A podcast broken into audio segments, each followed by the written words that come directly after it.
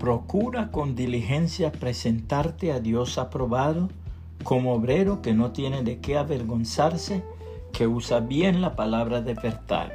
Segunda Timoteo 2.15, Reina Valera 1960. El ejemplo de un padre. Friedrich Gustav Emil Martin Niemöller fue un teólogo alemán y pastor luterano que nació el 14 de enero de 1892 y murió el 6 de marzo de 1984. Él es más conocido por su oposición al régimen nazi durante los últimos meses de 1930 y por su poema escrito en 1946 y que dice, Primero vinieron por los socialistas y yo no dije nada porque yo no era socialista. Luego vinieron por los sindicalistas y yo no dije nada porque yo no era sindicalista. Luego vinieron por los judíos y yo no dije nada porque yo no era judío. Luego vinieron por mí y ya no quedaba nadie que hablara por mí. Un momento grande en la vida de este siervo del Señor Jesucristo fue cuando estando él encarcelado, sus tres hijos mayores se dirigieron a su madre para hacerle partícipe de una trascendental decisión.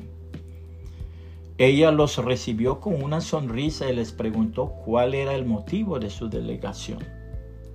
El mayor de los tres, escogido para hablar, le dijo, hemos tomado la decisión de dedicar nuestras vidas al ministerio. Tan grande es la admiración que sentimos hacia nuestro Padre que así lo hemos decidido. La hermosísima palabra de Dios dice, del mismo modo, anima a los hombres jóvenes a vivir sabiamente y sé tú mismo un ejemplo para ellos al hacer todo tipo de buenas acciones que todo lo que hagas refleje la integridad y la seriedad de tu enseñanza. Enseña la verdad para que no puedan criticar tu enseñanza. Entonces los que se nos oponen quedarán avergonzados y no tendrán nada malo que decir de nosotros. Los esclavos siempre deben obedecer a sus amos y hacer todo lo posible por agradarlos no deben ser respondones ni robar, sino demostrar que son buenos y absolutamente dignos de confianza. Entonces harán que la enseñanza acerca de Dios nuestro Salvador sea atractiva en todos los sentidos, pues la gracia de Dios ya ha sido revelada, la cual trae salvación a todas las personas, y se nos instruye a que nos apartemos de la vida mundana y de los placeres pecaminosos.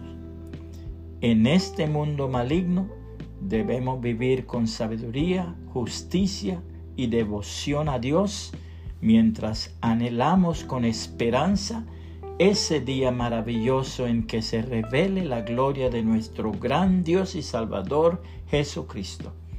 Tito 2, 6 al 13 nueva traducción viviente, puede compartir esta reflexión y que el Señor Jesucristo le bendiga y le guarde.